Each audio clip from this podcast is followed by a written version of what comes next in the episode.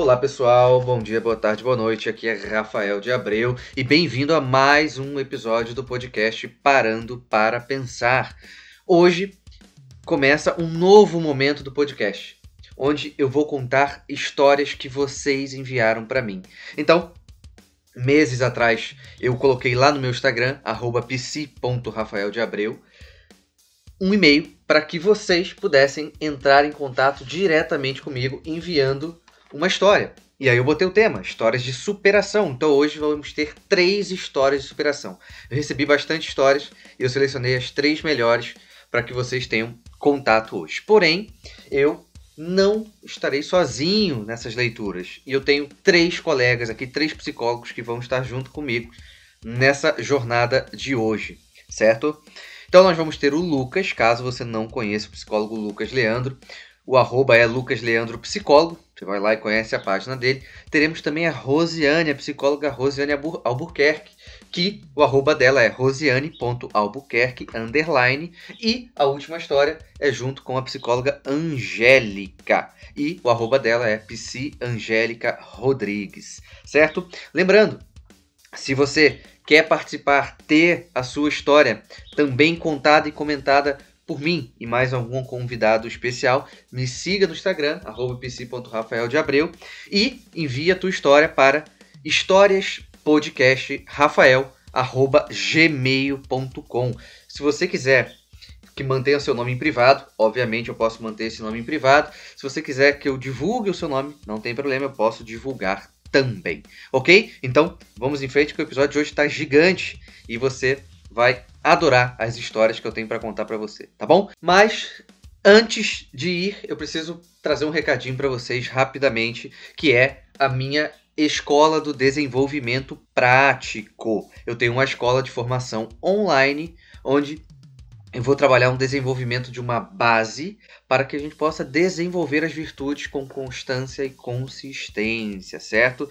A gente não pode ter o contato com o bem três minutos da nossa vida, a gente tem que ser constante e ter uma vida aí, digamos assim, virtuosa, ok? Então, se você não conhece a minha escola do desenvolvimento prático, vai no meu Instagram e tá o link na bio, ok? Então, vamos lá para ouvir o episódio de hoje. Valeu!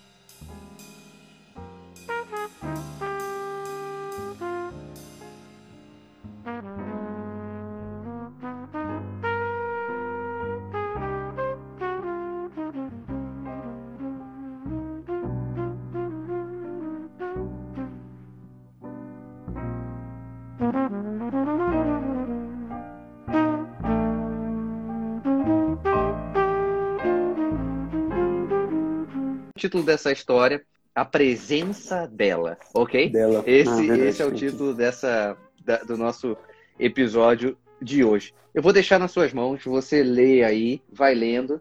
É, e aí, Beleza. qualquer coisa, você para, eu paro, a gente para, todo mundo para e. Vamos lá, tá fique à vontade. Tá okay? bom. Então tá. Começando a nossa história aqui, então. É, realmente depois eu olhei no, no, documento aqui, não tá o título, mas na, na, no arquivo em si está assim. Então, hum. começando lá. Eu tenho uma irmã e não somos amigas. Ponto, vamos dar um ponto aqui logo. Vamos já começar aqui. Exatamente, já é, começou daquele jeito. É, porque assim, é, é, é, lembra quando eu falo que, que a ideia da gente ouvir histórias é para que a gente possa, de alguma maneira, se identificar com ela, de alguma yes. maneira a gente conseguir pegar ali algum conteúdo e falar, putz, isso aqui também aconteceu comigo, ou, ou, é, ou, esse contexto é um contexto parecido comigo. E a gente nem terminou a primeira frase ali, né? Tipo, ó, eu tenho uma irmã e não somos amigas. Não somos Ponto. amigas. Né? Ponto. E, yes. e assim, isso não é raro de acontecer, né, gente? Então, só pra gente entender que, olha, é uma história que pode ser que esteja acontecendo com você, com fulano, com ciclano, enfim.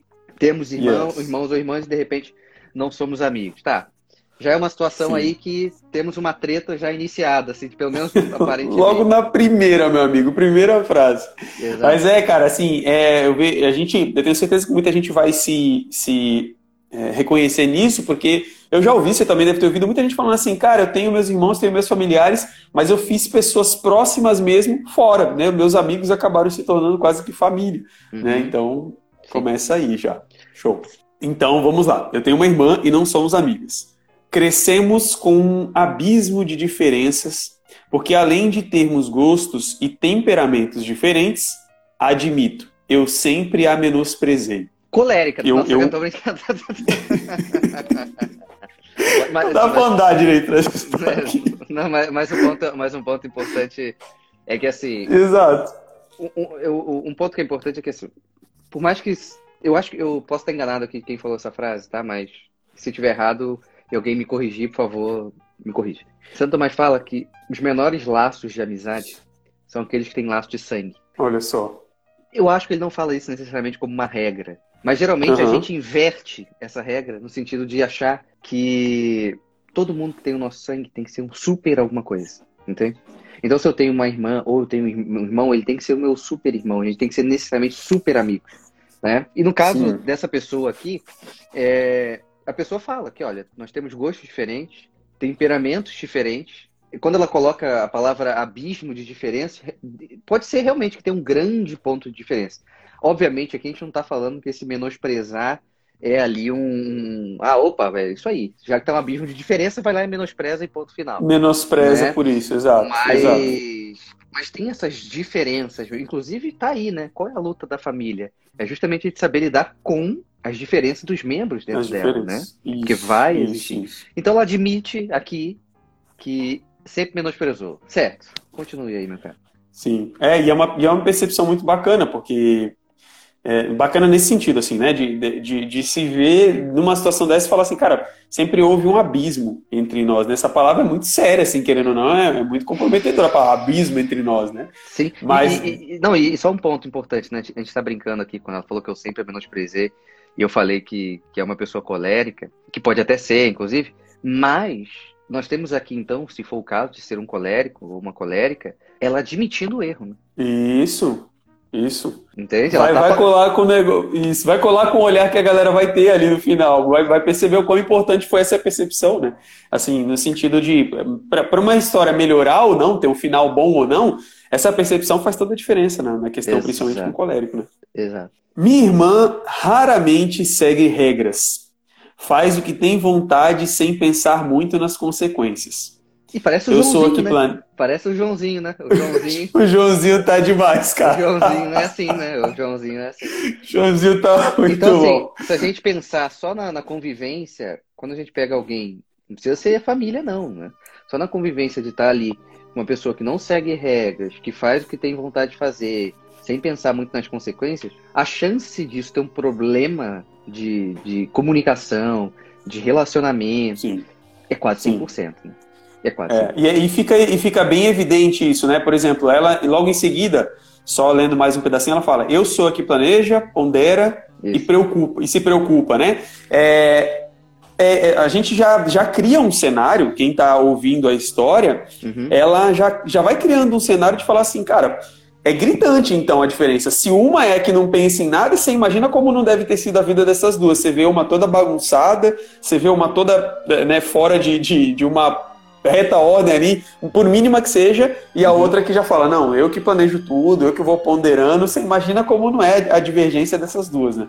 E aí evidencia a diferença, né? Que ela falou no parágrafo anterior, ela, ela volta a falar aqui, né? Se uma vive sem regra, enfim, sem medir as consequências, a outra já está planejando, né? Tá ponderando, tá se preocupando, Sim. etc, etc, Sim. etc. E é engraçado ver a galera já nos comentários ali, ó. Não, ela é fleumática. Ela não, melancólica. o pessoal já vai batendo. Uhum. Tá. Vamos lá. Aí vem uma revelação aqui, né? Ela fala: Sim, eu sou colérica. E o comportamento dela sempre me irritou profundamente, né? O que é um colérico irritado? Não, não. Ela nem precisava. É, ela nem precisava completar com essa parte aqui, meu filho. Mas beleza. Por anos a fio, eu ignorei a presença da minha irmã. e fui vivendo a minha vida, que ela reafirma, né, essa questão de, de quanto ela deixa a irmã dela de lado. Não é fácil, e aqui vem uma parte muito, muito bacana, não é fácil admitir isso, mas é exatamente o que aconteceu. Né? Então você vê uma inserção breve aí de realidade já falando, ó, né, dói, mas, mas tô falando. Né? Quase uma falando. espécie de confissão humilhante ali, né, uma certa, Isso, né, assumindo isso, ali, né, isso. que ela não tá simplesmente falando que ela é boa e a irmã, e a irmã é ruim, né. Né, Ela tá Isso. falando assim, olha, tem uma diferença, eu menosprezei, não é fácil admitir tudo isso aqui, mas é exatamente o que E, aconteceu. e eu acho, eu acho legal, cara, que essa não, eu sei que você não fez a essa, esse lance das cartas com essa intenção, né? Uhum. Mas isso é muito bom que não deixa de ser um, um parâmetro de que o assunto que tantos psicólogos, né, que você principalmente através das virtudes e tal, estão falando aqui no Instagram. Tá chegando na pessoa, porque se ela te mandou essa carta, é obviamente porque ela te acompanha de alguma forma. Sim. E aí ela- a gente vê o negócio acontecendo na prática. Então já fica uma lição pra galera que fica ali, né? Ah, mas eu sou colérico, eu sou assim, sou muito bravo. Olha só como é que é o ato da confissão que essa moça tá fazendo dentro das proporções que ela tem, né? Então isso é muito bacana. Até que este ano, a vida me mostrou que ela é um ser humano muito melhor do que eu. Que ela tem uma capacidade de amar muito mais concreta do que a minha. Ela é grande e eu não. Quando confrontada com a chance de, por não ser obrigada, omitir-se nos cuidados com saúde de uma pessoa que ela nunca gostou, ela livremente escolheu por agir e agiu além do necessário. Olha aí. Deu para entender? Querem que eu leia novamente? Pode, Pegou? Pode, pode ler, se quiser, pode ler. Tá, vamos lá. Vou passar rapidamente aqui novamente pra galera, ó. Uhum. Até que este ano, a vida me mostrou que ela é um ser humano muito melhor do que eu, que ela tem uma capacidade de amar muito mais concreta do que a minha. Ela é grande e eu não. Quando confrontada com uma chance, por não ser obrigada, a omitir-se nos cuidados de saúde com uma pessoa de quem ela nunca gostou, ela livremente escolheu por agir e agiu além do necessário. Então, ela entrou nesse. É porque, É, porque, nesse porque cuidado. assim, é, aconteceu alguma coisa ali, não sei se. Ela vai explicar daqui, daqui a pouco o que, que aconteceu, né? Sim. E ela viu que a irmã, que era uma pessoa que raramente seguia regras, fazia o que tinha vontade, sem pensar nas consequências, estava ali servindo o outro, literalmente, né? Cuidando, dedicando do seu próprio tempo. E, e pelo que ela falou até agora no, no e-mail, né? Ela Uhum. resolveu, né? Ignorei a presença da minha irmã e fui vivendo a minha vida. Então, às vezes, essa pessoa até ignorou o que estava acontecendo, foi viver a vida dela para não se estressar de alguma maneira. E ali, de repente, ela leva esse tapa, vamos dizer assim, que a irmã, sem querer, Exatamente. talvez a irmã não tinha essa intenção, mas tava ali e falou, pô, minha irmã tá fazendo um ato aqui incrível, né? E ela Exato. né, livremente escolheu por agir, né, e agiu além do necessário, então não fez só aquilo, né, fez aquilo e bem, Exato. provavelmente, né, fez aquilo e muito bem, né, não tava ali só por obrigação, né, Sim. mas E eu quero deixar a galera, eu quero deixar a galera engatilhada para esse negócio aqui. Olha só como ela tá falando, porque pelo menos quando eu li, eu falei assim, cara, essa irmã dela deve ter feito uma coisa assim, ó, impossível de um ser humano fazer, porque o jeito que ela falou, nossa, ela é muito maior que eu, ela ama. Então assim, a, a gente vai olhar para isso e falar, cara, essa mulher fez um ato heróico mundial. E eu quero que vocês se atentem pro ato, para vocês falarem assim, e aí, é tão grande como eu pensava? É uma coisa que eu posso, tá ao meu alcance? Né? Então Uhum. é é legal olhar para isso. Nossa tia, de quem ela não gostava por motivos de brigas na família, estava com câncer e se mudou para a casa onde minha família mora. Então essa tia veio aí, né? Minha irmã passou a ajudar nos cuidados com ela, a lhe fazer companhia, a levar nas consultas médicas. Isso tudo adicionado à rotina dela de trabalhos e estudos. Ela é finalista de graduação. Nossa Senhora. Nossa Senhora. Quem está finalizando graduação tem que fazer todo esse tipo de cuidado ainda de alguém com câncer, né? Que é, um- que é um- é uma questão né, Uhum. pesada Pesada, né? de saúde. Ela trouxe um contexto, né, nesse, nesses dois últimos parágrafos ali, muito diferente dos primeiros, né? Onde é Uhum. aquela dinâmica assim, a minha imagem da minha irmã era essa. E basicamente o que Isso. está acontecendo é uma mudança de percepção, né? Ela está trocando Uhum. uma percepção por outra, né? E a outra percepção é a percepção do que ela está vendo, né? Entende? Porque a outra poderia ser uma Isso. coisa que ela está mais achando do que vendo. Não sei. Ela Uhum. poderia também estar vendo uma pessoa meio bagunçada. Mas quando ela viu que a pessoa bagunçada começou a fazer alguma coisa, ela assumiu esse movimento de trocar a percepção, entende? Porque às vezes a pessoa pode Isso. ficar nesse orgulho, entendeu? A pessoa melhorou que melhorou, ok. Nem aí, né? Entende? Isso, isso é, isso é. né? podia ainda menosprezar o ato da irmã. E, e o legal também aqui, é, para a galera também ficar esperta, é assim, a importância da narrativa mesmo, né? A importância dessa, dessa, dessa troca de percepção que a gente está falando só se deu porque, de alguma forma, ela registrou isso. De alguma forma, ela, ela olhou de, para isso de frente, assim, né? Uhum. Então, a importância do registro, de olhar para a história mesmo. Muito bom. Um, vou voltar na última que eu tinha dito aqui. Minha irmã passou a ajudar nos cuidados com ela. Ah, não, perdão. Nossa tia, de quem ela não gostava muito por motivos de briga, estava com câncer e se mudou para casa onde minha família mora. Minha irmã passou a ajudar nos cuidados com ela, lhe fazer companhia e levar nas consultas médicas. Isso, essa era a última parte. Uhum. Isso tudo adicionou, adicionado à rotina dela de estudos, finalista de graduação. Quando a saúde da nossa tia se deteriorou e ela não podia mais levantar da cama e andar sem auxílio de alguém, era a minha irmã que acordava de madrugada para ajudar, sem reclamar. Quando receberam a notícia de que a situação dela era uma questão de tempo, minha irmã chorou de tristeza. Olha só, cara. Você vê aí essa, essa, essa sensibilidade aí da irmã, né? De uhum. que era uma pessoa que tinha ali um problema com ela, com a irmã, né? Essa tia tinha um problema com essa irmã. Ela foi Sim. cuidar da irmã, da tia, né? Fez além do que, tinha, do que poderia fazer, provavelmente. Estava no final da graduação, tal, tal, tal. Isso. Né? Se dedicou Isso. e até o momento que recebeu uma notícia ruim e sentiu a dor. Que essa Sim. dor sentida aqui não é uma fraqueza, né? É uma dor de se importar de fato com o outro, né? Então trouxe essa essa dimensão ali também, né? De novo, esse círculo ali mudando, né? Isso. E que, e que coração, né, cara? Que coração, porque geralmente você também já deve ter presenciado muito disso. Quando alguém, por exemplo, cara, é uma coisa que infelizmente acontece muito e eu sei que é difícil controlar e lidar. Quando a gente tem um, um, um familiar com uma questão de saúde, por exemplo, um câncer, que é uma doença assim tão abominada por todos, as pessoas é, por alguns segundos elas quase que ignoram a pessoa com câncer e começam a olhar para si, nossa, eu vou perder uma pessoa com câncer. Olha só, tá um estado grave. É quase que assim, ó, a pessoa quer puxar para ela a atenção, o sofrimento. E aqui não, a moça redobrou o cuidado, né? Ela redobrou, ela intensivou, ela acordava de madrugada, quando ela percebeu, e assim, chorou de tristeza, sabe? Uhum. É, Cara, isso é, é muito bonito mesmo, é uma entrega, um coração, assim, questionável, assim, pra gente, né? Um questionamento bom. É uma situação onde a gente tem que, de fato, olhar quem é a pessoa, né? E não ficar nesse. Sim. Mas e eu? Entende? Pô, e eu? Naquele momento não tem. Ah, eu, eu tô sofrendo Entende? tanto, né? Não. Nesse momento não tem eu ali. Tem ele, né? Uhum. Tem ele lá. E essa é, é, é, esse é um grande momento, né? Que, que vai. E, e assim, como você se prepara para isso antes?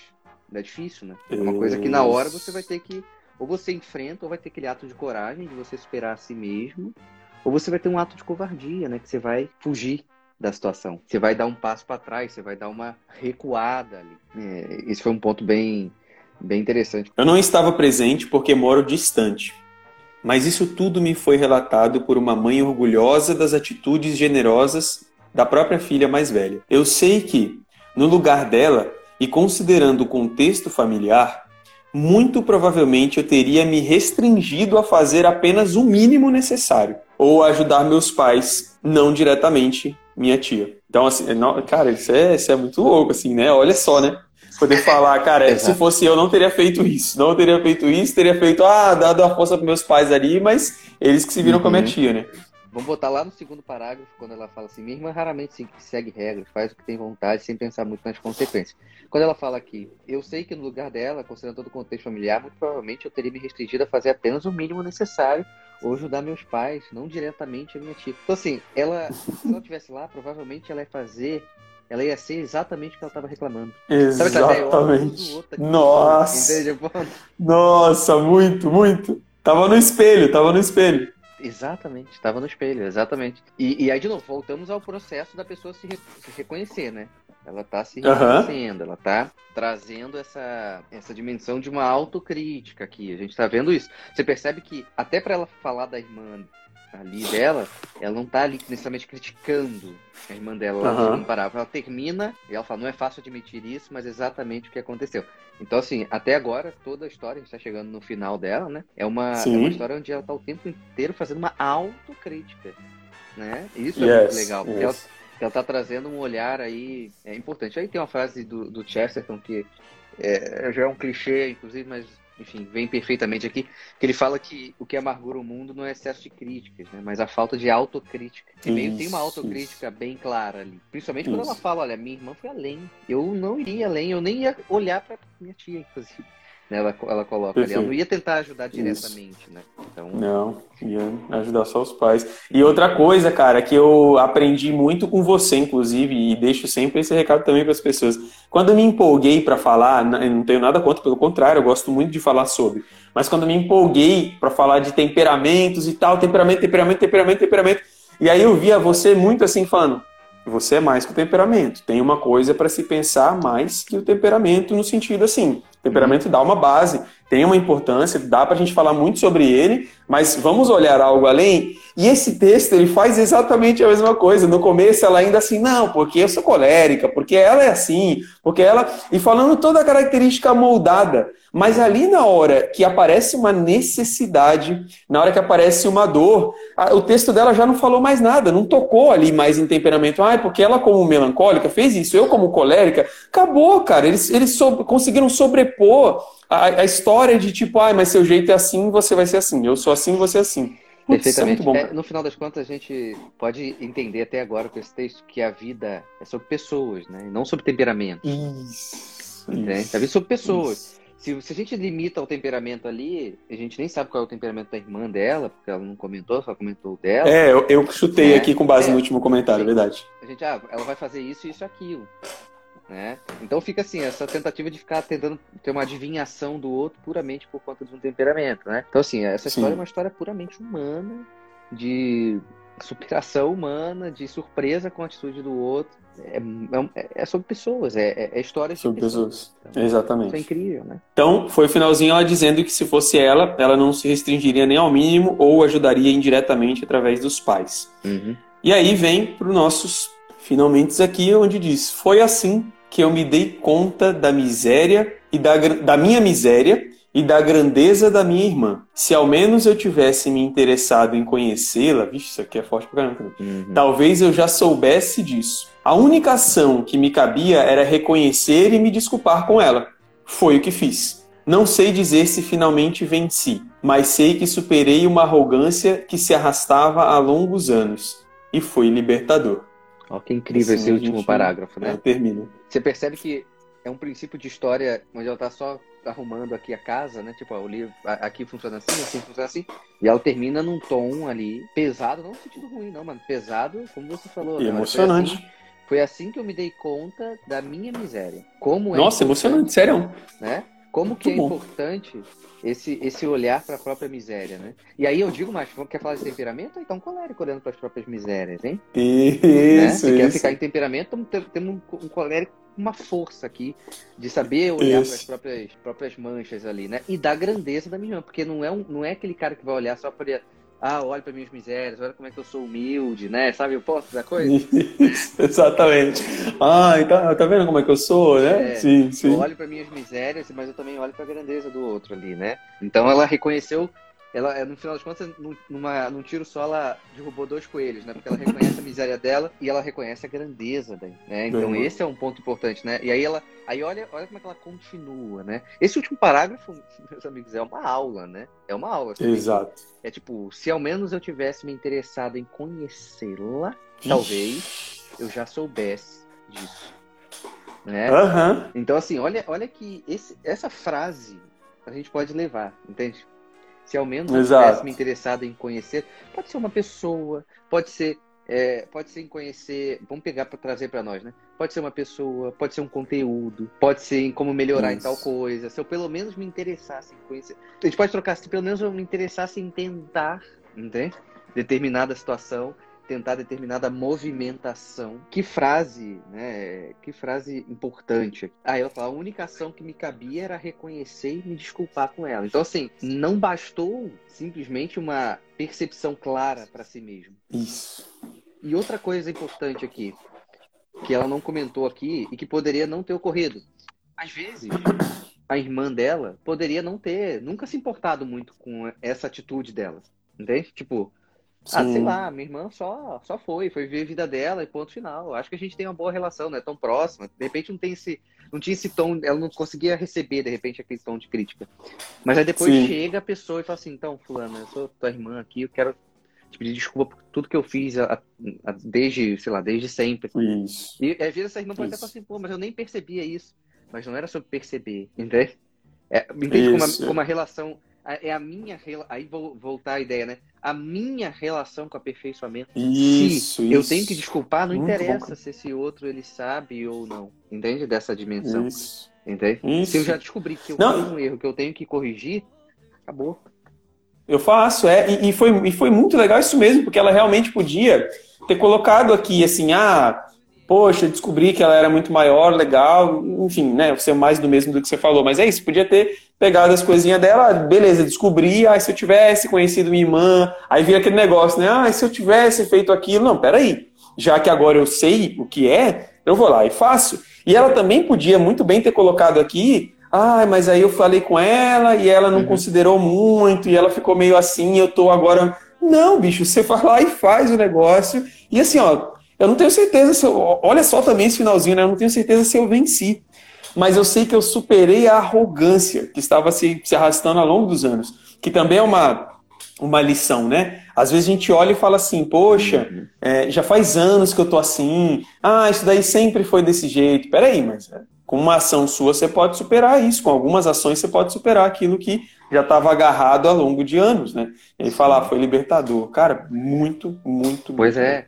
Porque a última, a última frase desse e-mail é isso. E foi libertador. Então, o que ela contou do início dessa história até o final foi o processo do quanto ela estava presa e do quanto ela conseguiu isso. se libertar. Por mais que. E aí isso. qual é o ponto? Ela falou assim: eu não, eu não sei dizer se finalmente venci. Por quê? Como a gente está aqui vivo, sempre há essa possibilidade do erro. Uhum. Eu posso estar muito ordenado hoje, mas amanhã eu posso me desordenar. Então ela falou assim: olha, eu não sei se eu venci isso totalmente, nunca mais vou cair nisso. Mas eu sei que eu superei esse processo aqui. E eu me sinto livre por conta disso. Então isso mostra Caraca, o quanto que a desordem, né? Essa desordem, ela aprisiona a pessoa dentro de uma perspectiva limitada mesmo. É como se o horizonte de consciência fosse muito encurtado. Você não consegue ver além, você consegue ver só como se tivesse uma miopia da, da, da psique. Uhum. Né? A tua psique é, é miopia, yes. né? E o quanto que ela foi tirando, foi botando uma lente, né? A lente da realidade, onde você, como é, a pessoa pode ir um pouco além, ela foi um pouco além. Nossa, ela fez muito mais do que eu faria. Meu Deus, que muito vergonha. Mais. Ela deve ter sentido uma vergonha, de fato, ali, Com né? Certeza. Só que ela não ficou, se escondeu. Não, ela foi lá e beleza, olha, vou reconhecer minha, meu erro aqui e tudo mais. Então, é, é, um e-mail curtinho aqui, né, de uma página, mas quanto conteúdo tem aqui, né? Quanto conteúdo quanto, tem aqui. Então, é, é, olha, e olha o título que bacana, né? A presença dela. Né? Presença dela. Como é que faz sentido esse título, né? Porque é a presença da irmã, tanto na presença onde eu me ausento no olhar verdadeiro, ou na tentativa de trazer um olhar verdadeiro, mas também na presença quando eu vejo aquela atitude boa, saudável, ordenada, Isso. que me impacta. Né? Então, essa história foi. Muito bom, cara, muito bom. Incrível. E, humildade verdadeira mesmo, que é aquele lance que a gente também sempre conversa, né? Não adianta você se tornar uma pessoa virtuosa ou mais perceptiva e começar a se gabar disso, né? Ah, eu tenho as virtudes, né? Eu enxergo isso agora. Não, cara, é, é, é, a humildade na essência mesmo, que é isso, que é passar pela, pela parte humilhante da coisa e ainda ficar, olha, não, não, não quer dizer que eu venci, eu tô, tô no caminho. Cara, pô, é sério, assim, muito bonito mesmo, cara. Exatamente. Tão pequeno e com tanta essência. Exatamente. Show de bola.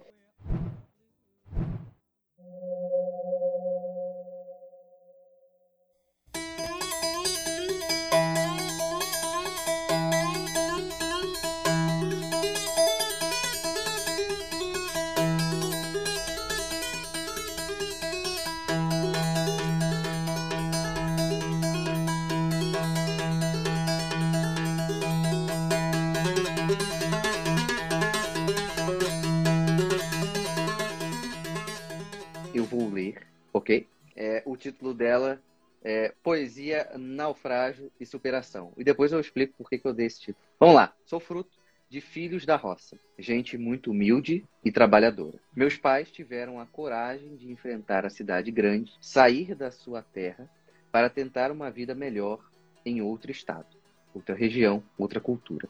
Vou dar uma pausa aqui, né? Aqui já mostra assim é, é, eu acho que até uma, uma característica de uma geração de pais, assim, que tinha essa movimentação de. A palavra certa eu acho que não é desprendimento, mas eu acho que é uma.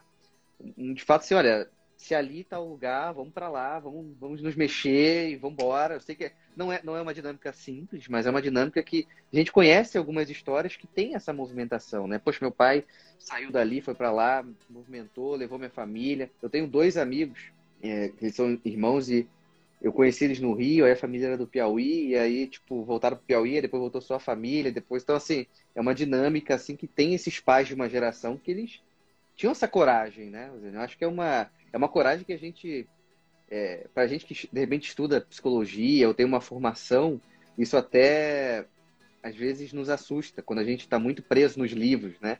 Porque às vezes esse pessoal não tem necessariamente um, uma baita formação, mas tem uma baita coragem ali que é que a gente talvez nunca vai ter na vida, ou a gente aprende com aquilo ali, né? Então é, é eu já comecei pausando aqui porque é, é, uma vida melhor em outro estado, outra região, outra cultura, é uma mudança. Estamos dispostos a essa mudança. Inclusive, mais na frente na história a gente vai ver, né, que exatamente é isso, né? É um povo muito simples, né, que não teve grandes recursos aí intelectuais, né, uhum. para tomar essa decisão é realmente lançar-se, né?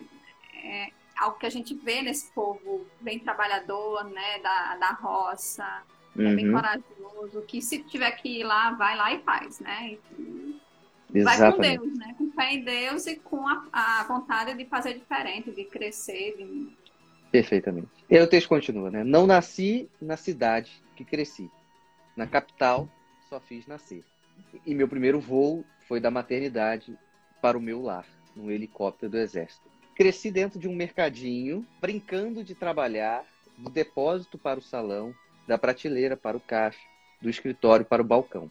Apesar de amar tudo isso, não me via vivendo disso. É, desde pequena, dei para os estudos e meus pais sacri sacrificaram até a própria vontade para que eu trilhasse esse caminho. Eles não tiveram a mesma oportunidade que eu, só cursaram até a quarta série. Aí aquela dinâmica que a gente falou, né? Dessa coragem, que ela não é uma coragem que eu tenho. Quantos livros eu tenho que ler para adquirir a coragem, Rafael? Não sei. Não é sobre isso, né? Não é sobre isso. E só voltando um pouco, quantos de nós, né? A gente brincava no trabalho dos nossos pais. Não tinha, a gente não tinha lá um smartphone, né? A gente não tinha lá o YouTube, né? Então a brincadeira era ali, né? Eu lembro que meu meu avô ele consertava a televisão e, e, tele, e pô, televisão antiga, né, de tubo. Quando você abria a TV, parecia que tinha uma, uma mini cidade dentro da TV, porque aqueles aqueles pedacinhos ali. E aí meu avô tinha muito material, aí eu sentava lá no lado dele, provavelmente eu tinha que ficar lá com ele por algum motivo. E aí ele me dava um pedaço de isopor e aí eu ia montando a cidadezinha com uns pedacinhos de TV. Então, assim, eu não, eu não tava brincando com brinquedo, né? Mas era justamente ali. A gente tinha que ficar, né? Com essas pessoas ali dentro da dinâmica ali. Então era, era uma outra época, né? Essa é a verdade, né? É uma outra época. Não sei se existe, talvez exista em algum lugar comentar assim, às vezes a gente não tem, né, como essa pessoa da história, um, um pai, eu tenho, mas tem um avô que tem um, uma bodeguinha, né, um mercadinho, uhum. e a uhum. gente cresce ali e, e, e, muitas vezes a gente até esquece que foi ali que a gente desenvolveu as primeiras habilidades, né, os primeiros pois é. interesses. É. é foi ali que a gente aprendeu a, a respeitar as pessoas, a lidar com as pessoas, né? E Sim. as virtudes mesmo para ser um bom trabalhador, uma boa pessoa, enfim, né? E, e, e, e, da, e, da, e da característica da própria observação, né, Rosane? Porque assim, a pessoa estava lá brincando, só que a pessoa está vendo, né? Eu estou vendo meu pai, eu estou vendo minha mãe, eu estou vendo meu avô, né? Tem esse aprendizado ali que você vai, pô, como meu avô é um cara bacana no trabalho, como meu pai é um cara bacana, como minha mãe é uma pessoa honesta no trabalho, etc, etc, etc, né? Então, é, é, de uma certa forma, é um contato, de uma certa forma, é, com a própria realidade, né? Independente de ela ser muito boa ou não muito boa, ou mais ou menos, tá ali, né? Olha, a realidade é essa. Ó. Cresci dentro de um mercadinho, brincando de trabalhar. Então era, era, era esse o contexto da pessoa, né? Era ali. tinha que ficar ali. É, do meu estado natal, aos meus 14 anos, fomos morar no estado natal dos meus pais. Minha irmã tinha 5 anos. Saímos do norte para o nordeste. Meus pais têm mercadinho até hoje, só que ele foi ficando cada vez menor. acompanhando a nomenclatura. Da escola pública, passei a bolsista de uma das melhores escolas do estado. No segundo ano do ensino médio, decidi qual curso iria prestar. Na mesma época, esse curso passou a ser ofertado na minha cidade pela Universidade Federal, porém, minha escola não preparava para a federal, só para a Universidade Estadual. Diante dessa realidade, minha professora de matemática me incentivou a fazer a prova de seleção para a turma olímpica da melhor escola da minha cidade e uma das melhores do estado. Vou dar uma pausa aqui, porque quantos. É, eu sei que a gente tem ali uma dinâmica hoje problemática de escola sem partido, professor e ideologia, mas a gente sempre teve um professor ali que, cara, esse cara de alguma maneira me incentivou a isso. Essa pessoa de alguma forma foi, foi se não fosse essa pessoa, de repente eu não estaria fazendo o que eu faço hoje porque a pessoa me incentivou, né? Então, é, é, por mais que de repente não estamos no auge dos professores, mas olha que profissão que ela tem uma importância, né? Ela pode, de uma certa forma, decidir mesmo, né? Eu estava segura de uma escolha, a pessoa fala e pensei que aquilo não era para mim, né? E aí a professora vai lá e... Fulano, vai, entende? Inclusive, a continuação da história, vou avançando logo, fala aqui, né? Por amor a ela fui. então, assim, se fosse ó, por mim eu não ia não, mas eu gostava tanto dessa professora, né, que eu eu fui. Mas antes nem cogitava essa possibilidade e não tinha muitas esperanças de passar na prova, quanto mais para a turma olímpica. Passei. E de aluno despercebida naquela fábrica de aprovações, fui aprovado em quarto lugar na federal. Até medalha ganhei. Então olha o ponto, né? Vamos lá do início, né? Por amor a professora foi. Mas, assim, vou só porque ela está pedindo, né? No final das contas, quarto lugar na federal, até medalha ganhou. Já podemos falar aqui que é até um processo já de superação, já tem uma superação ali, né? Já tem uma superação. Depois a escola até me ofereceu uma bolsa do cursinho para medicina na federal e outra do cursinho para direito na estadual. Mas eu sabia o que queria e não desviei do meu foco. fico imaginando, né, essa pessoa aí é, aí ela já demonstra, de certa forma, a, um poder de decisão, né? Então, aí devia ter o quê? Uns 17 anos, né? Uhum. E é, de onde eu vim, eu sei que o pessoal, assim, supervaloriza medicina, direito. Uhum. Então, assim, ela não era ninguém naquela escola enorme, né? Veio de uma escola pública e desacreditada. Aí, de repente, a menina passa e a, a, a super escola oferece olha, seu ingresso para o curso de medicina e o curso Sim. de direito mais concorridos. Uhum, e ela, não. Aí sim. você já vê como é importante a pessoa é, saber por que, que ela escolheu o que escolheu e uhum. realmente é, decidir pelo que escolheu, né? Então, sim. talvez aí já tenha até um pouco disso, desse, dessa decisão dos pais lá atrás, né? Uhum. Ela trazer isso com ela, né? De que eu Sim. decidi por algo e Exato. levei isso em frente. É, esse é um ponto importante porque, de fato, né, o, o, direito e a medicina era sempre visto, até hoje, né, de uma certa forma, é como se fosse, é um status ali, né? Então, negar ali esses dois status ali é algo que, assim, a pessoa estava decidida, né? Porque tem muita gente pode falar, até penso, né? Mas pô, a medicina, né? Sabe como é que é, né? Então a pessoa estava ali, de fato, focada, né? Certo, continuando, né? Na graduação, o desejo pela docência já era nítido desde o terceiro período. Decidi fazer mestrado ao final do curso. Porém, na minha área de predileção, só tinha programa de pós-graduação fora do meu estado. Ainda assim, era no Nordeste. Tinha chegado a vez de eu sair de casa em busca de um sonho assim como os meus pais fizeram lá atrás. Então é onde é quase como se fosse uma uma história encontrando a outra, né? De uma certa forma, né? é como se fosse uma linha do tempo. Né? Música, no dia que eu saí de casa. é, pois é, né? Exatamente. Meus pais cantaram para os avós, tá? É, de geração em geração, né? Exatamente. Tá, saiu de casa em busca de um sonho, assim como os meus pais fizeram lá atrás. Passei em terceiro lugar e garantir uma das bolsas mais desejadas da pós. Sou a primeira da família a ingressar em uma, em uma universidade federal e a única com mestrado em uma federal. Mudei de estado pela terceira vez. Foram dois anos como pesquisadora, financiada por uma instituição renomada, conduzindo uma pesquisa de cunho internacional e inédita no Brasil. Porém, no início do mestrado, entrei em crise vocacional. E aí começou o meu naufrágio. Eu imaginei o céu fechando na hora e umas trovoadas assim, tipo. Porque, olha a vida, a pessoa, tipo, ela, achou, ela saiu de casa, ela achou o caminho, ela encontrou, tipo, ok, a docência é o meu lugar, vambora, vamos em frente, tá tudo bem, né? É, aqui, ó, dois anos de pesquisadora financiada, pesquisadora financiada por uma instituição renomada. As coisas estavam dando certo, podemos dizer assim, né? Só que no início do mestrado entrou em crise vocacional e aí começou o naufrágio. Tudo o que mais sonhei e lutei para conquistar era o que eu menos queria fazer. Era onde eu menos queria estar. Passei a não querer mais fazer doutorado, a não querer mais permanecer na minha área. Comecei a cogitar outras possibilidades e interesses. Mas antes de tomar uma decisão definitiva, concluí meu mestrado e decidi exercer a profissão de docente. Parou, deu, deu, uma, deu uma leve refletida ali, né? Já estou aqui, né? Até porque a crise vocacional é uma crise, né? Ela não é uma decisão por outra coisa, né? É uma crise. Você está ali, tipo, e agora? É isso? Não é? É isso? Não é? E a pessoa, ela continuou, não. Terminou o mestrado. Como você disse, né? Meu Deus, a pessoa largou tudo, foi para um outro estado, não tinha ninguém, né? Não devia ter ninguém por lá, que a pessoa não fala aí, né?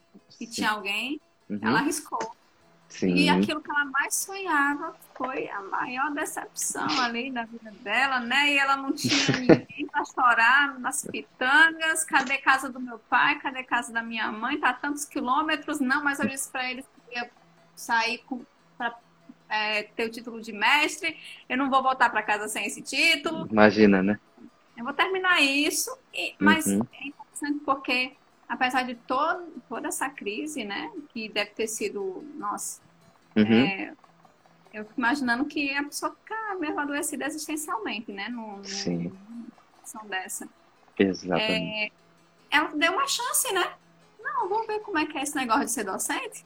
Sim, exato. É, então, exatamente. Não foi um, um jogar tudo pro alto em primeiro momento. Oh, tô, tô, tô, tô, caminhando nesse caminho, ok né? Não, não, talvez não vai resolver minha crise, mas ok, né? Talvez financeiramente vai ser estável, vai, vai tirar algumas preocupações da cabeça e deixar só as preocupações essenciais, vamos dizer assim, do, daquele estado, né? Então, foi uma, foi uma decisão acertada, aparentemente, certo? Trabalhar no interior parecia minha sina, desde o fim da graduação. Trabalhei em mais cidades diferentes do que morei.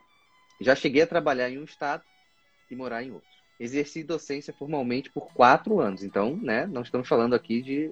Ah, foi seis meses, não aguentei, né? São quatro anos, ok? Iniciei trabalhando dando. Trabalhando é? numa cidade e morando na outra, que é super difícil, né? Pois é, é, é um ritmo, né? Ritmo, distância, enfim, enfim. É, iniciei dando aula em pós-graduação e lecionei em cursos de psicologia, psicopedagogia, física, matemática, química, ciências biológicas e enfermagem em universidades particulares e públicas. Trabalhei também exercendo minha profissão em outras funções, em diferentes áreas: área escolar, educação infantil e fundamental 1, ensino superior, social, assistência social de baixa e média complexidade e saúde mental, dependência química. Em meio a essas experiências profissionais, cheguei a largar tudo para investir na área de fotografia. Tentei transformar uma paixão em trabalho, mas descobri que ali não era o meu lugar. E minha mãe, eu, eu gosto de fotografia e só depois que eu fui entender que a fotografia ela foi um aprendizado através dessas fotos familiares que a minha mãe fazia, né? Uhum. Até hoje, assim, se você for lá em casa, Rafael, um dia se você tiver essa graça de visitar meus pais, uhum. você e sua esposa, é, minha mãe, a diversão dela é mostrar os álbuns de família, né? Coisas assim. Não, e, e, eu, acho, eu acho incrível. Álbum de família, eu acho incrível. Quando eu vou na casa da minha avó, não tinha foto nova, porque álbum de família é só foto do passado. Mas foi que a gente vê mais de uma vez no ano aquilo ali. Entende? Então ele ficava, senta ali, você olha, fala, olha o tamanho do fulano, olha o tamanho do... Olha essa foto, né? Olha meu avô, meu avô quando era pequenininho, parecia com meu primo, sabe? Tipo, é muito, é uma experiência, né? Essa questão registrada aí, né? E, e o que é interessante é que a pessoa do, do e-mail aqui falou que não era o lugar dela. Uma vez eu cheguei a trabalhar assim, de fotografia, com fotografia, eu comprei uma câmera e tal. E assim, eu não era para mim, entendeu? Tipo, realmente não era para mim. Eu gostava de tirar foto das minhas fotos, das fotos que eu gosto de tirar e não assim, ah, não, vai ter um evento ali, você vai tirar foto. Não, não, não, não, não, isso não é, não. Isso não é para mim. Vou tirar 500 fotos iguais, sabe? Não, eu prefiro ir para, sei lá, dar, parar na rua o carro e tirar uma foto. É uma coisa bem, é bem hobby mesmo, né? Então, eu também descobri Sim. que não era meu lugar. Então, você entende a pessoa da história, né? Quando ela é, diz isso. Exatamente. É, certo, aí ela fala, também pensei em empreender, mas não efetivei esse querer. O ano da virada da minha, na minha vida foi em 2019, quando naufraguei em todas as áreas ao mesmo tempo. Não bastava aquele naufrágio agora há pouco, teve agora um outro, né? É, pessoal, profissional e amorosa. Cheguei ao fim de um longo relacionamento, às vésperas da realização do, do, dos meus maiores sonhos: um casamento na igreja e a formação de uma família com filhos. Pedi demissão dos meus três empregos para concluir de vez a minha transição profissional. Só assim resolvi a minha crise vocacional, depois de cinco anos. Tive que me reestruturar por completo. Nova vida, novo trabalho, nova casa, nova rotina, novos objetivos, novos desafios, enfim. Ali estava eu mais uma vez recomeçando. Posso até, poderia até acrescentar para o tema, estava eu aqui mais uma vez me superando. Um ano depois, Aqui estou com a vida reconstruída em todas as áreas que naufraguei. Você pode estar se perguntando com que trabalho hoje. Parafraseando Frankl, posso dizer que encontrei o sentido da minha vida ajudando outras pessoas a recomeçarem e reescreverem as suas histórias. Como tantas vezes fiz, faço e ainda farei. E o que é mais legal dessa história, para quem está aqui me ouvindo agora, é que essa pessoa resolveu se revelar. Isso é o mais legal. Quem é essa pessoa, Zane, que trouxe essa história que um dia saiu de casa, o pai saiu, brincou no, largou o emprego, naufrágio total, naufrágio de pedacinho, que reconstruiu, que a casa caiu no chão e subiu de novo. Quem é essa pessoa? A história é da pessoa que foi convidada para fazer a live. Olha só, viu? Estamos numa história supera de superação com a pessoa que vivenciou tudo isso que a gente acabou de ler. É a história da Rosiane.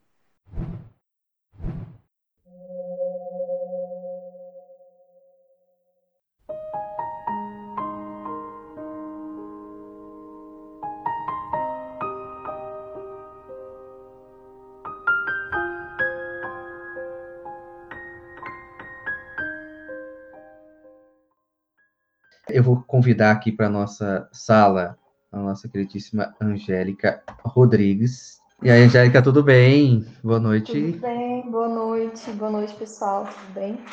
Quem é você, Angélica? Fale um pouquinho o que você faz da vida e tudo mais. Se apresente ao nosso queridíssimo público curiosíssimo para saber quem você é. Então, eu sou psicóloga Angélica, sou de Goiás. Há cinco anos né, eu me formei em psicologia Há mais ou menos dois anos eu conheci né, que é a psicologia tomista, e deve ter um pouco mais de um ano que eu venho acompanhando né, o Rafael e toda essa turma aí da psicologia, que, que tem me orientado nessa, nessa linha também.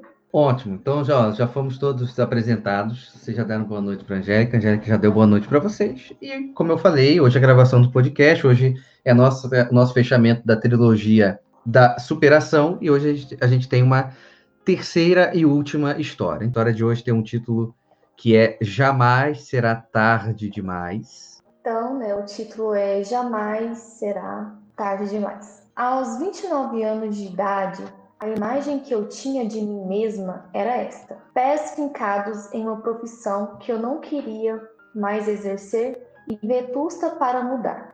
Ponto. Já, já vou parar aqui, né? Porque a gente estava conversando agora há pouco, né, sobre esse e-mail e eu falei, nossa, olha que palavra, né? A pessoa colocou ali, né, vetusta para mudar. Então, assim, vetusta, você quer pegar, você quer falar a definição de vetusta ali, mas algo velho, né? Tipo, é como se ela já se considerasse uma pessoa. Né? Exato. Ela já, ela já tinha desistido de qualquer mudança, né? Na, na, na vida dela, de alguma maneira. Então, isso já chamou atenção, não, não só da palavra, né, que ela usou vetusta, mas também que ela estava ali, né, pés fincados em uma profissão que ela já não mais queria exercer, ela já não estava satisfeita com aquilo e que se achava velha, né, se achava ali já com uma certa incapacidade de mudança. Então aí, aí já tem o nosso, o nosso pontapé inicial, né? Mas vamos lá, segue. E, e assim, é, quando ah, eu coloco aqui, né, pés fincados em uma profissão, uhum. a gente tem muito essa ideia, né, de, de, de manter os pés firmes ali, na nossa realidade e tudo mais.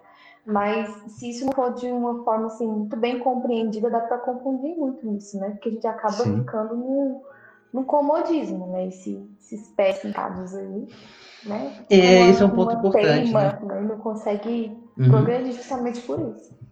É, esse, esse, esse, esses pés fincados, eles podem simbolizar, se não for bem encarado, realmente como um ato de, de acomodação mesmo, né? A pessoa está lá acomodada em relação a alguma coisa da vida e não sai, não não vê uma mudança, né? E, e, é à toa que pode, não é à toa, né? Que a pessoa pode até cair naquela dinâmica muito da reclamação, né? Já que eu não me sinto apta para mudar, vou ficar reclamando dessa condição aqui para sempre. Né? Então, esse, esse movimento de ficar acomodado também entra na reclamação, né? A gente pensa que a ideia de acomodar-se é só no bem, né? Ah, eu tô acomodado aqui, tá dando tudo certo. Não, o cara se acomoda no mal, né? Das mesmas reclamações, das mesmas insatisfações, etc, etc, etc. Né? Então, é, ela começa trazendo esse panorama. também, né? Não, limitou o horizonte, né? O horizonte está absolutamente é, limitado aí, né? E ela, e ela começa dando esse contexto para gente, né? Tipo, eu tô com os pés fincados na, na profissão, não gosto e estou me sentindo ali absolutamente incapaz de qualquer ato de mudança, né? Então, vem essa problemática ali para a vida, a vida dela, né?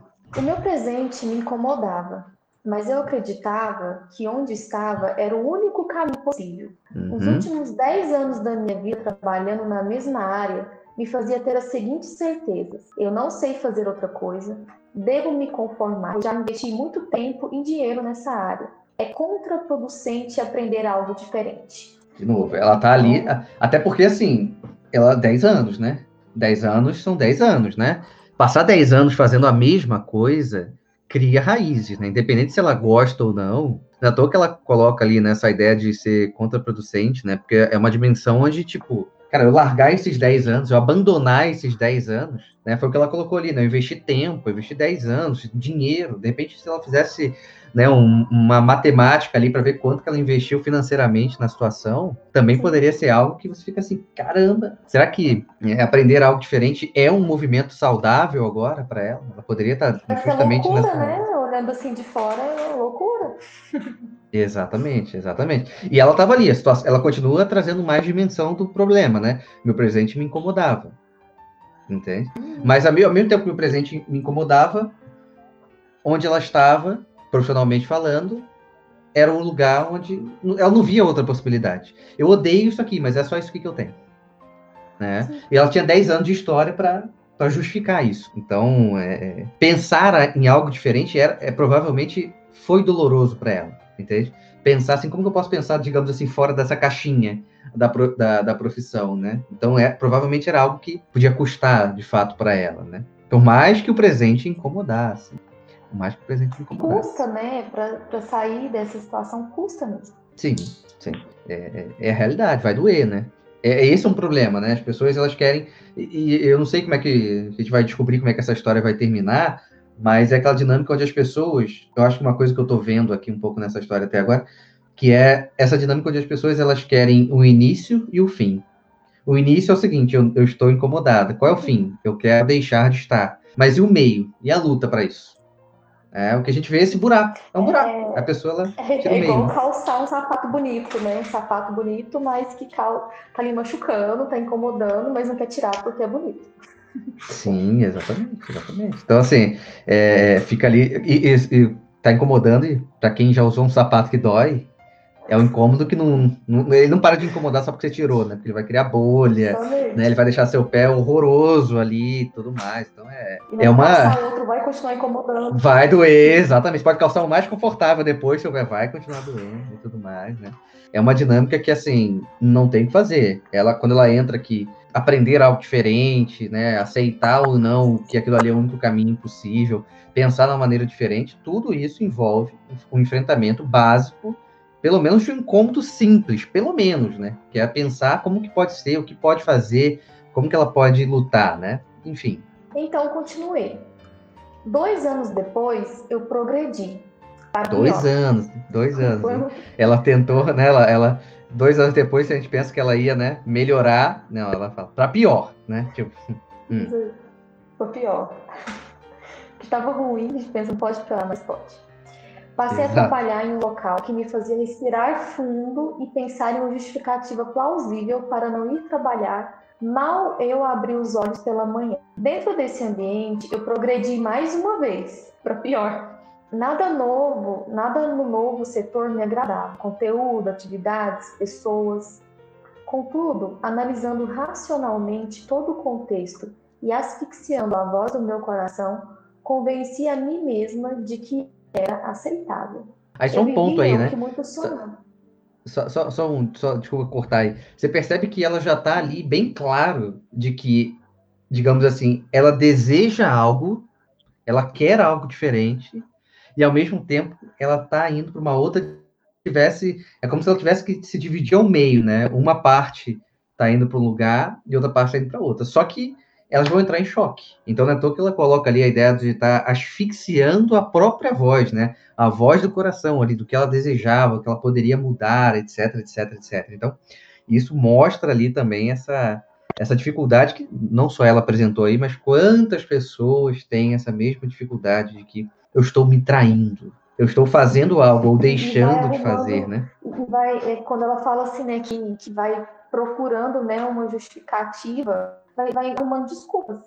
Desculpas para não, não sair daquilo ali e vai. E são justificativas até convincentes, se você parar para pensar, uhum. né? Mas que, na verdade, é, não, não tá ali vendo a verdade na frente da pessoa. Sim, exatamente, exatamente.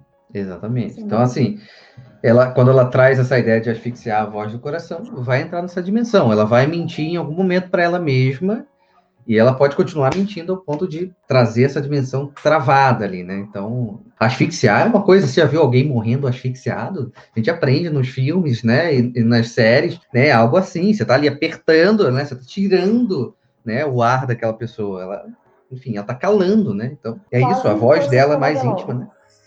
Exatamente, exatamente. Então, assim, essa voz ali do coração que quer algo, né, que não quer o mal, quer o bem, estava ali berrando e ela estava asfixiando aquela voz, né? Então, é, então é, é, ela mesma fala, né, convencer a mim mesma de que era aceitável, né? Ela mesma traz essa dimensão de cala a boca aí, voz do coração, entende? Ponto. Fica na tua aí, não quero saber de você. Eu tenho que aceitar essa vida que, enfim, que não é boa, né? E, e a gente, só continuar rapidinho assim, a gente entra uhum. naquela Aquela famosa frase lá que todo mundo gosta, né? Que tá aí no, no áudio, de que eu sou eu em minha circunstância, mas aí todo mundo uhum. esquece uhum. da segunda parte, né? Que se eu não salvo a ela, eu não salvo a mim. Todo mundo esquece Perfeito. dessa parte. Que eu tenho Sim. que me movimentar, eu tenho que fazer alguma coisa. E aí a gente uhum. acaba uhum. entrando nessa desculpa que ela coloca aqui, ó, uma frase, na próxima frase. Eu vivi uhum. o que muitos sonhavam, todo mundo quer que é dinheiro, estabilidade, uma carreira pública, né? Como que eu não vou estar satisfeita? Uhum. É como se, exatamente, é como se ela, ela, ela estava vivendo o sonho dos outros até, né? Se a gente pode entrar nessa dinâmica, né? Não era o dela, era o sonho dos outros. Às vezes tem gente que é isso, né? Não vamos entrar no mérito agora, né? De julgar, mas assim, tem gente que, ah, minha vida é isso, é ter muito dinheiro e uma estabilidade de uma carreira pública. Ela estava olhando aquela situação e falou assim, cara, minha vida não é ter dinheiro nesse nível, pelo menos, e uma estabilidade de uma carreira pública. Né? Por isso que ela entra meio numa dinâmica do clichê mesmo, né? Como não estar satisfeita, já que todo mundo busca isso, né? Aí vem aquela frase da nossa mãe, né? Que fala assim, mas você não é todo mundo, né? E nós não somos todo mundo, né? Esse é um ponto importante. Então, por isso que tem que ter essa investigação própria, né? O que que, o que, que é meu, né? O que que eu posso fazer, né? Para onde eu tenho, eu posso ir? O que que eu posso crescer? O que que eu posso aprender? Sair daqui vale a pena? É claro que, assim, me parece que essa pessoa, ela, ela passou 10 anos num lugar, dois anos depois, então nós temos um total de 12 anos. Ela provavelmente ela pensou muito, né? Provavelmente ela refletiu muito sobre as coisas, né? Então, quando ela entra nessa ideia, né? Eu vivi o que muitos sonhavam, tipo, ela tá pensando, cara, como que eu não estou satisfeita? Entende? Então, é, é, esse é um ponto também, também importante, né? Enfim, deixa eu só fazer, ler aqui um comentário da Nath. A Nath fala, então, mas essa história aí, ela pode sobrepor as emoções, satisfação à realidade, aquilo que deve ser feito, vida ordinária. Sim. Inclusive, ela falou que ela estava fazendo. Passei a trabalhar em um local que me fazia respirar fundo e pensar em uma justificativa plausível para não ir trabalhar, mal abrir os olhos pela manhã. Mas ela não falou que ela não ia, ela ia. Ali, ali o que ela pode fazer, pode ser que, que, que a, a história vai continuar e vai trazer alguma, alguma informação a mais, mas assim, ela internamente ela poderia estar numa grande dúvida, onde ela tinha que mudar de vida, mas externamente ela estava lá, trabalhando. Ela estava lá fazendo. Entende? E, e, às vezes é esse o ponto. Às vezes, por exemplo, vamos pensar em alguém que tem, sei lá, alguém vai mudar de país. Aquela pessoa, pô, tô aqui nesse trabalho que eu nem gosto, mas eu vou trabalhar o melhor possível para ganhar o meu salário para poder sair. Às vezes ela vai ter que suportar aquela dimensão ali, né? Porque o ponto aqui, Nath, que me vem, me vem a impressão até agora da história, é que ela, assim, ela tá falando das emoções dela, mas ela não está fugindo daquilo que ela tá fazendo. Ela, ela quando ela tra é traz aqui, então continua. difícil, né, tá? Me parece que sim. Quando ela fala assim, dois anos depois eu progredi, para pior. Ela está observando. Não melhorou as coisas. Eu piorei, eu fui para um outro setor que era pior do que o antigo. Ela, nós vamos ter necessariamente uma dimensão sentimental. É óbvio, nós sentimos as coisas. Só que me parece que ela continuava. Entende? Ela continuava fazendo. Só que ela estava assim, não é isso. É, é, me dá a sensação que ela chegou num momento que ela olhou para aquilo que ela estava fazendo e assim, não é isso. Mas como não pode ser isso? Era essa a dúvida. Tipo, como não estar satisfeita? Aí que é o ponto. Porque todo mundo está satisfeito nessa posição que eu estou agora. Por que, que eu não estou? E aí eu acho que essa sementinha, né, que ela regou, foi regando por muito tempo, né, para ela descobrir o que, que era dela e tudo mais, né. Então, é, eu entendo a dinâmica da Nath, eu acho que muitas pessoas erram que a, no modo que, que a Nath está falando, porque as pessoas falam assim, eu não gosto disso aqui, então não vou trabalhar e ponto final, mas que aí seria um ato até imprudente da pessoa, mas até agora ela não fez um ato imprudente de simplesmente chegar e falar assim, não quero saber de nada e ponto final. Não, ela está ali, né, fazendo o que tem que fazer. Até porque, né, Rafael, é, não chega nessa dimensão também porque foi algo que ela construiu, né, de certa forma. Ela, ela um, um esforço construindo aquela carreira. Né? É, ela estudou, Sim. ela passou no concurso, enfim, foi algo que. Pois é, esse é, um, é, esse, é um, é, esse é um ponto importante também, né? Ela, ela se dedicou a uma carreira. E, e aparentemente ela foi bem nessa carreira, afinal de contas, ela está dinheiro, estabilidade, uma carreira pública, né? Muitos sonham com isso, então, digamos, podemos dizer que para a maioria das pessoas ela estava bem.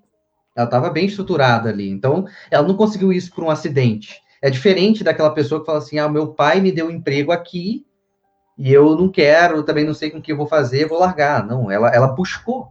O que ela está falando mal é algo que ela é, individualmente conseguiu alcançar. Então, me parece que ela assumiu a responsabilidade para buscar, buscou, aparentemente, até o momento da história, ela não está satisfeita com aquilo, ela quer mudar, e aparentemente ela está assumindo essa responsabilidade de novo, né? De novo, né? De, de, de fazer alguma movimentação. E até mesmo, né? né? É esse, essa questão da responsabilidade mesmo, né? É, uhum no bom ou no ruim também, eu me responsabilizo por aquilo. Sim. Né? Pela escolha que eu fiz. Poderia, não, na época que ela foi construindo isso, ela poderia imaginar que, que, seria bom, enfim, mas ela foi, né? Apesar de tudo. E, aqui, uhum. e ela tem esse movimento, né? De novo, que depois a gente vai ver essa movimentação sim. que ela não, já pode, tem. Pode, pode continuar aí, pode continuar. Porque ela falou, ela termina falando, como não estar satisfeita? Só que a, a questão é a seguinte, eu acho que a gente entendeu até agora que ela definitivamente não está satisfeita. Um dia, exaurida por essa rotina sem propósito, decidi investir em um mestrado fora da minha área. No mínimo pensei, eu estaria habilitada a dar aula no futuro e com um pezinho fora daquela carreira que meu coração rejeitava. Ok. Olha, olha o ponto. Olha, olha, olha, olha, olha, olha, olha que movimento. Ela falou assim, ó, um dia ela estava cansada daquele movimento que ela estava basicamente há 12 anos. Ela não chutou. Ela investiu em um mestrado fora da minha.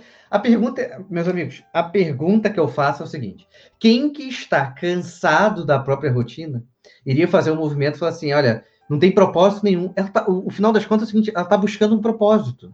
Que talvez 12 anos daquela profissão dela não deu isso para ela. Então ela não foi aquela dinâmica, vou chutar o balde, vou ficar em casa e seja lá o que Deus quiser. Ela não fez isso. Ela já achou um plano ali. Opa, vou fazer aqui uma movimentação no mestrado fora da minha área.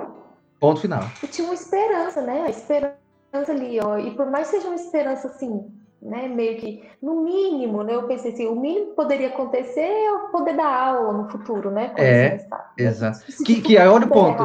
Que olha o ponto. Que olha, Exato, e olha o ponto importante que ela traz, né? Ela traz a ideia é o seguinte: ela não, ela não gosta daquela situação de ela estar vivendo 12 anos, e no pior da situação, vai estar trabalhando em outra coisa que ela não sabe se vai dar certo. Mas ela já botou essa opção, ó, assuma a responsabilidade. Eu vou para outro lugar ali. Então, nem que se tudo, né? Qualquer coisa eu vou dar aula. Ok, ponto final.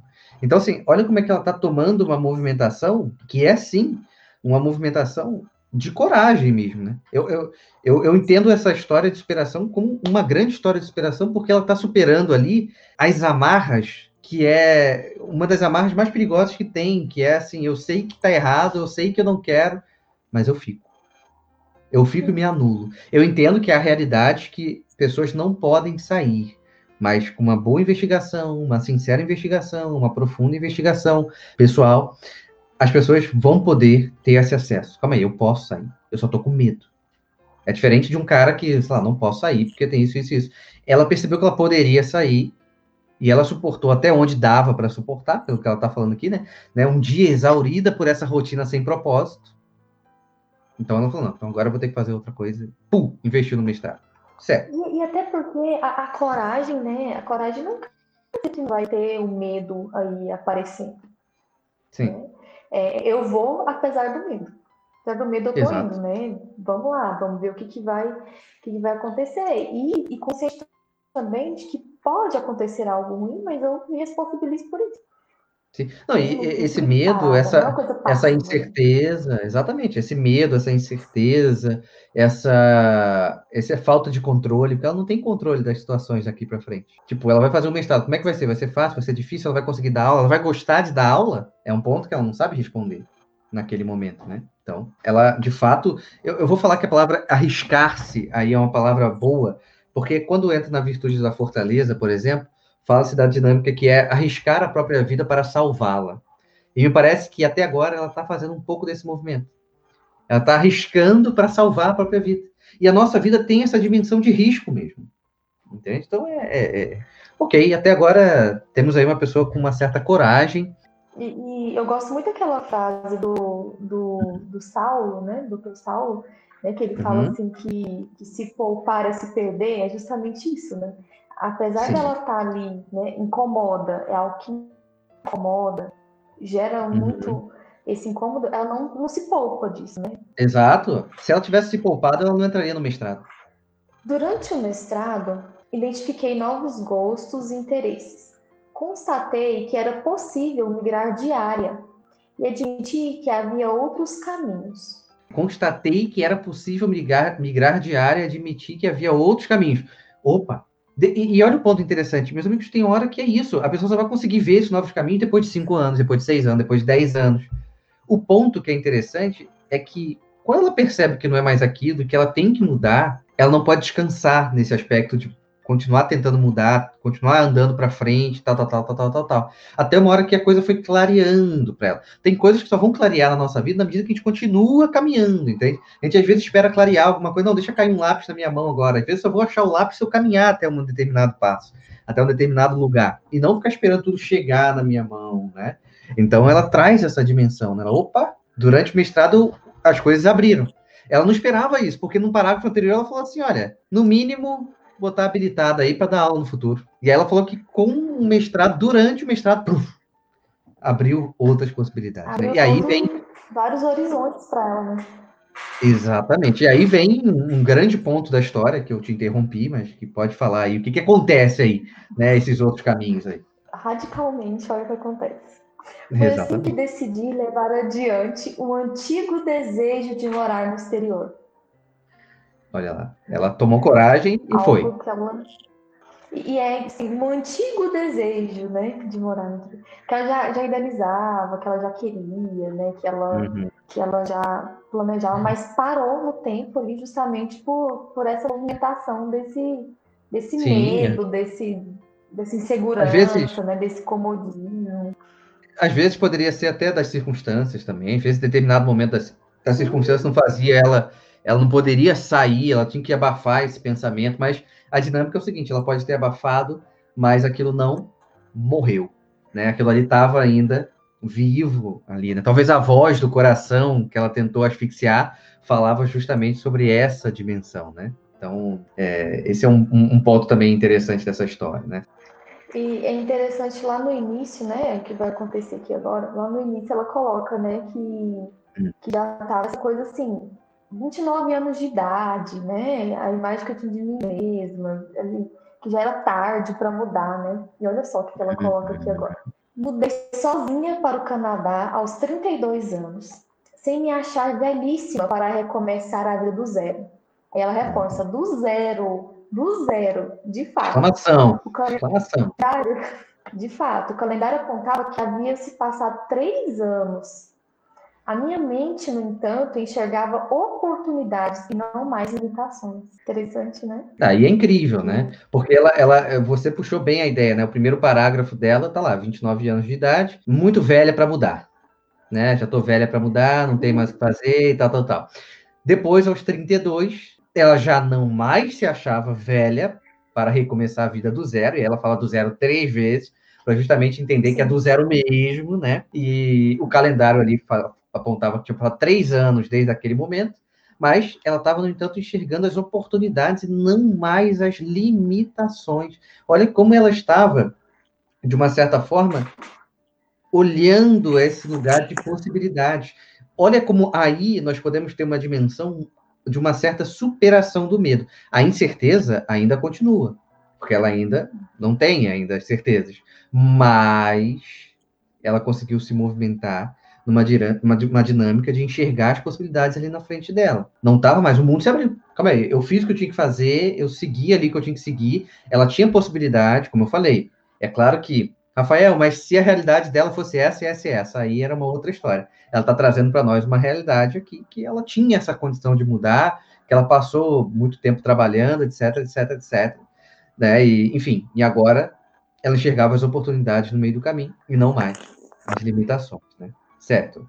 E, e aí posso só, posso só ler a próxima frase dela, porque é engraçado. Ela fala aqui na continuidade, né? A possibilidade de mudança se tornou um motor e eliminou aquela paralisia. Olha que coisa interessante, né? A gente falou até agora há pouco que ela é uma pessoa que se movimentou. Ela ia trabalhar e tudo mais. Sim. Só que ela chama de, de paralisia justamente aquela dimensão onde ela sabe que ela poderia dar mais, ela sabe que ela poderia fazer aquilo e não estava fazendo. Ela estava cumprindo o dever dela, ela estava fazendo o trabalho dela direitinho, entregando o que era para entregar, tudo certo, mas ela sabia no fundo que não era isso que ela deveria fazer, que ela estava meio que paralisada no sentido de ir para o local saudável, para o local que ela deveria ir. Aí vai lembrar uma coisa que eu sempre falo aqui na minha página e tudo mais, que é aquela dinâmica. Hoje a gente está numa espiral para cima, ou numa espiral para baixo. O que, que significa isso, então? Que essa paralisia dela não gerava uma paralisia total, ela ia descendo, ela ia indo para trás, ela ia diminuindo a vida dela, até podendo, em algum momento, talvez não tenha ocorrido, mas ela poderia acabar caindo numa certa, é, num certo movimento de, vicia, de se viciar em algo. Então, ela poderia cair na reclamação, a Nath até comentou isso agora há pouco. Então, ela percebia que, cara, isso era uma paralisia, só que era uma paralisia que levava ela para o mal. Então, é por isso que ela continua falando, né? A chave mudou. São vários os caminhos para a única e verdadeira linha de chegada. Então, até terminei esse parágrafo aí, porque esse parágrafo é o grande ponto da história. É o ponto onde ela decide se mudar para o Canadá sozinha, 32 anos, com uma visão completamente diferente. Ela não está mais com aquela visão, me sinto velha, não consigo me movimentar, etc, etc. Não, não, não, vamos lá vejo outras possibilidades. O mestrado me deu essa movimentação. Eu tive coragem para começar o mestrado, eu tive coragem de ir para o Canadá. Puf, né? A vida dela muda. Mas, enfim. Mas olha o ponto. É uma história real. Né? Eu não trago aqui, digamos assim, fantasias onde a pessoa mudou e deu tudo maravilhosamente perfeito. A história continua. E aí, o que, que ela continua? É verdade que, em relação à carreira profissional, ainda não me encontrei. Mas eu não tenho medo. Aprendi a me movimentar e a cumprir com o meu dever do momento, plantando sementinhas aqui e ali, na esperança dos frutos que virão, mas mirando na linha de chegada. Pois é, olha, olha o ponto, né? Esse para mim, é a, a, história acaba aqui, tá? Ela acaba a história aqui, não é isso? Acabou, acabou acaba a história exatamente Sim, aqui. Uhum. Então, como eu falei para vocês que é uma história de fato, uma história real, é uma, uma seguidora que mandou, ela faz toda essa movimentação e ela está passando no momento. Olha que bacana, porque não é uma história que está finalizada, e eu acho que isso que é o grande ponto para nós. Ela fala, em relação à carreira profissional, ela ainda não se encontrou. Ela não pode falar assim, não, minha, na verdade a minha carreira era essa daqui. Mas ela não tem medo. Ela prefere estar tá buscando o que tem que ser buscado do que se acomodar no erro. Olha o grande ponto. Ela poderia estar acomodada ali numa coisa que não é dela. Então ela aprendeu a se movimentar, então buscar, então isso significa uma abertura às coisas, então provavelmente ela pode estar experimentando novas, novas oportunidades e tudo mais, cumprindo o dever dela de momento e plantando essas sementinhas, que é, olha, eu vou plantando aqui, eu vou fazer um curso ali, eu vou fazer uma outra coisa ali, eu vou fazer. Entende? Ela está se estruturando, entendendo que o que ela tem que fazer está aí, no presente. Antes, ela estava insatisfeita. Ela termina a história não mais insatisfeita. E olha que ela não encontrou a carreira profissional. Antes ela estava. Exatamente, antes ela estava lá. Ué, eu estava vivendo o que muitos sonhavam. E ela falou: Eu estou bem hoje. Estou bem. Tá, ela está se inserindo, como e coloca assim, aqui. Ela estava ali acomodada profissionalmente, né? Ela estava bem, estava tranquila. Mas a questão assim, da vida dela, né, já não tinha mais aquele sentido, né? Aquela da conta aqui, são vários os caminhos para a única e verdadeira linha de chegada. Ela estava longe dessa linha de chegada ainda. Né? Ela estava uhum. longe dessa do que realmente era importante para ela. Apesar Sim. de que na vida profissional ela estava ali acomodada, né, estabilizada. Exato. E, que, de novo, para grandes pessoas, para outras pessoas, poderia ser, nossa, ela tá incrível, ela tá muito bem no trabalho dela. Mas ela não não foi esse ponto. Não, não é isso, para mim não é isso, então vou assumir a responsabilidade e vou fazer. Então, assim, ela foi aos 38, 32 anos para o Canadá, eu acho que está lá, né? Já que ela não falou que voltou, então ela continua lá, continua lutando e bem. Olha, olha a movimentação que ela faz contrária à ideia, quando ela fala assim, né? A possibilidade de mudança se tornou um motor e eliminou aquela paralisia. Ela agora não se relaciona mais com a paralisia, ela está se movimentando. E é esse o ponto. Por isso que, como eu falei, buscar o que é o correto, buscar o que é o bem, né? Buscar o que deve ser buscado é muito mais saudável do que se acomodar naquilo que está errado. Então, por mais que ela não tenha se encontrado ainda, não é esse o ponto. O ponto é que ela está lutando para algo. Então, a, lembra da ideia do propósito? Ela falou: olha, propósito. Eu estava sem propósito nenhum, na verdade, né? Ela coloca ali. Ela estava trabalhando em algo que não tinha propósito nenhum para ela. E agora ela traz a dimensão onde ela tem que chegar ali, mirando na linha de chegada. Ela achou uma finalidade específica, onde ela já achou um propósito. Então tá tudo bem. Ela está mais próxima dessa movimentação. Então, traz essa, essa história aí como uma história de superação a um, a um monstro que é um, um hábito de 10 anos, né? Ela estava dentro de uma, uma carreira que virou um monstro, 10 anos. Ela estava habituada àquilo dali. Né? Ela tinha um medo e tudo mais. E agora não, ela fala, mas eu não tenho medo. Aprendi a me movimentar. Uau! Ela, ela aprendeu a se movimentar. Cumpriu o dever. Entende? Então, assim, e ao mesmo tempo ela está fazendo isso, ela está plantando sementes para o futuro. Ela está se organizando para algum futuro. E de repente ela não sabe como vai ser, quando vai ser, mas ela está lá, né? E quando vier esse futuro, ali já está plantada a semente, ela já sabe como fazer, ela já sabe como se movimentar, inclusive. Né? Mesmo sem saber, mas é algo que vindo, né? Ela não vai se não vai parar, mas ela vai estar tá ali olhando para a vida dela, que está ali na frente dela, né? E alguma coisa ela vai conseguir fazer. Exatamente. Conseguir se movimentar. Exatamente. Então tivemos aí uma, uma excelente história de superação.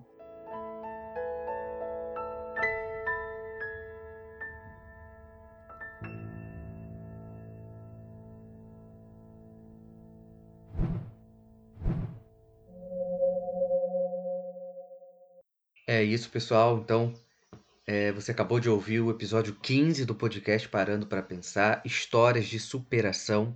Lembrando que essas histórias, elas são gravadas ao vivo dentro da minha escola do desenvolvimento prático, tá? Então, se você ainda não sabe que escola é essa, vá até o meu Instagram, psi.rafaeldeabreu, e lá tem todos os links para você conhecer, testar por sete dias e aproveitar todo o conteúdo que a escola pode te oferecer. É muito mais do que o próprio podcast. A gravação ao vivo do podcast é uma das salas que tem dentro da escola do desenvolvimento prático. Lembrando que essa essa gravação ao vivo ela se encontra na íntegra dentro da escola. Então aqui nós temos aqui, digamos assim, os melhores momentos, mas todos os bastidores, a conversa antes de começar a história, após, ela está toda na íntegra dentro da escola. Ok? Enfim, é isso, meus amigos. Eu agradeço a presença de cada um aqui ouvindo e até o próximo episódio. Valeu!